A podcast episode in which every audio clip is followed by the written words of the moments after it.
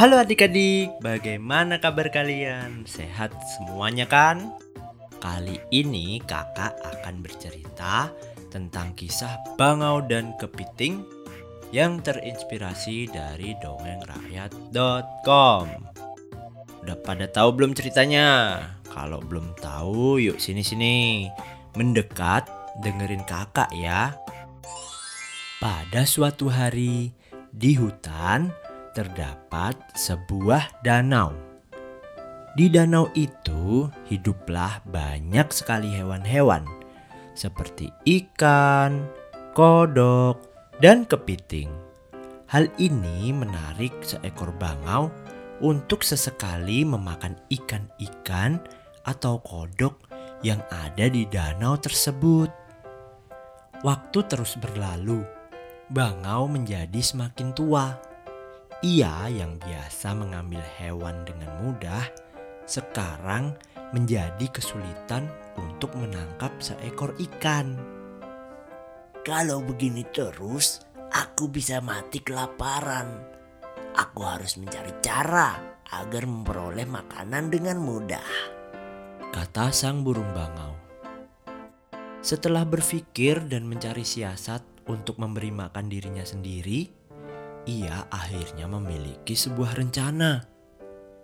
Ia akhirnya memberitahu ikan, katak, dan kepiting bahwa ia mendengar beberapa manusia tengah berencana untuk mengeringkan danau dan bercocok tanam di sana. Oleh karena itu, tidak akan ada ikan dan kehidupan di danau. Ia pun juga mengatakan kesedihannya kepada mereka tentang hal ini. Dan betul saja, para penghuni danau terkaget-kaget. Para ikan sedih dan meminta Bangau untuk membantu mereka. Bangau berjanji untuk membawa mereka semua ke danau yang lebih besar. Namun, ia berkata kepada mereka, Karena saya sudah tua, saya hanya bisa membawa beberapa dari kalian untuk satu kali perjalanan. Tidak apa-apa kan? Para hewan di kolam pun senang bahwa mereka akan hidup di danau yang baru.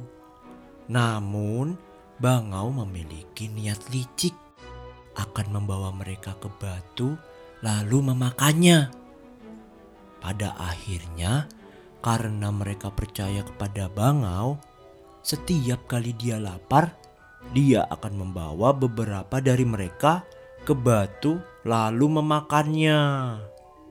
Begitu seterusnya hingga tiba giliran si kepiting. Ia juga ingin pergi ke kolam yang lebih besar. Bangau itu kemudian berpikir untuk memakannya juga karena dia belum pernah memakan kepiting sebelumnya. Akan tetapi, kepiting lebih memilih menggunakan capitnya sendiri untuk bergantung pada leher bangau. Saat mereka terbang mendekati batu besar, sang kepiting melihat banyak sekali tulang ikan berserakan.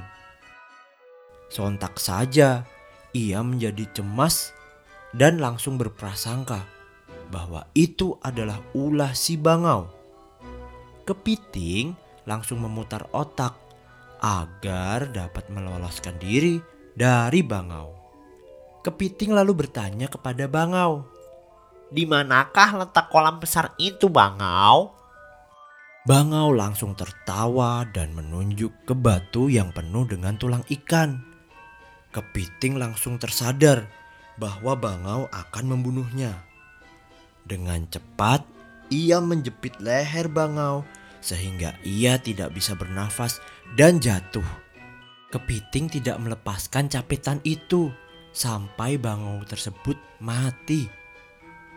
Kepiting kemudian berhasil kembali lagi ke danau dengan selamat. Dan ia pun bercerita kepada para penghuni danau yang tersisa. Mereka semua lalu berterima kasih kepada kepiting karena telah menyelamatkan mereka dari rencana licik si bangau. Nah, gimana adik-adik ceritanya? Seru nggak nih? Si Bangau ya, licik banget, tukang bohong.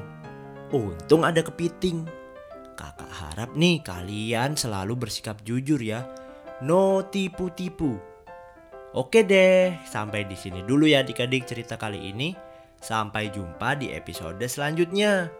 Minum kopi sambil makan donat. Selalu happy dan tetap semangat. Bye bye.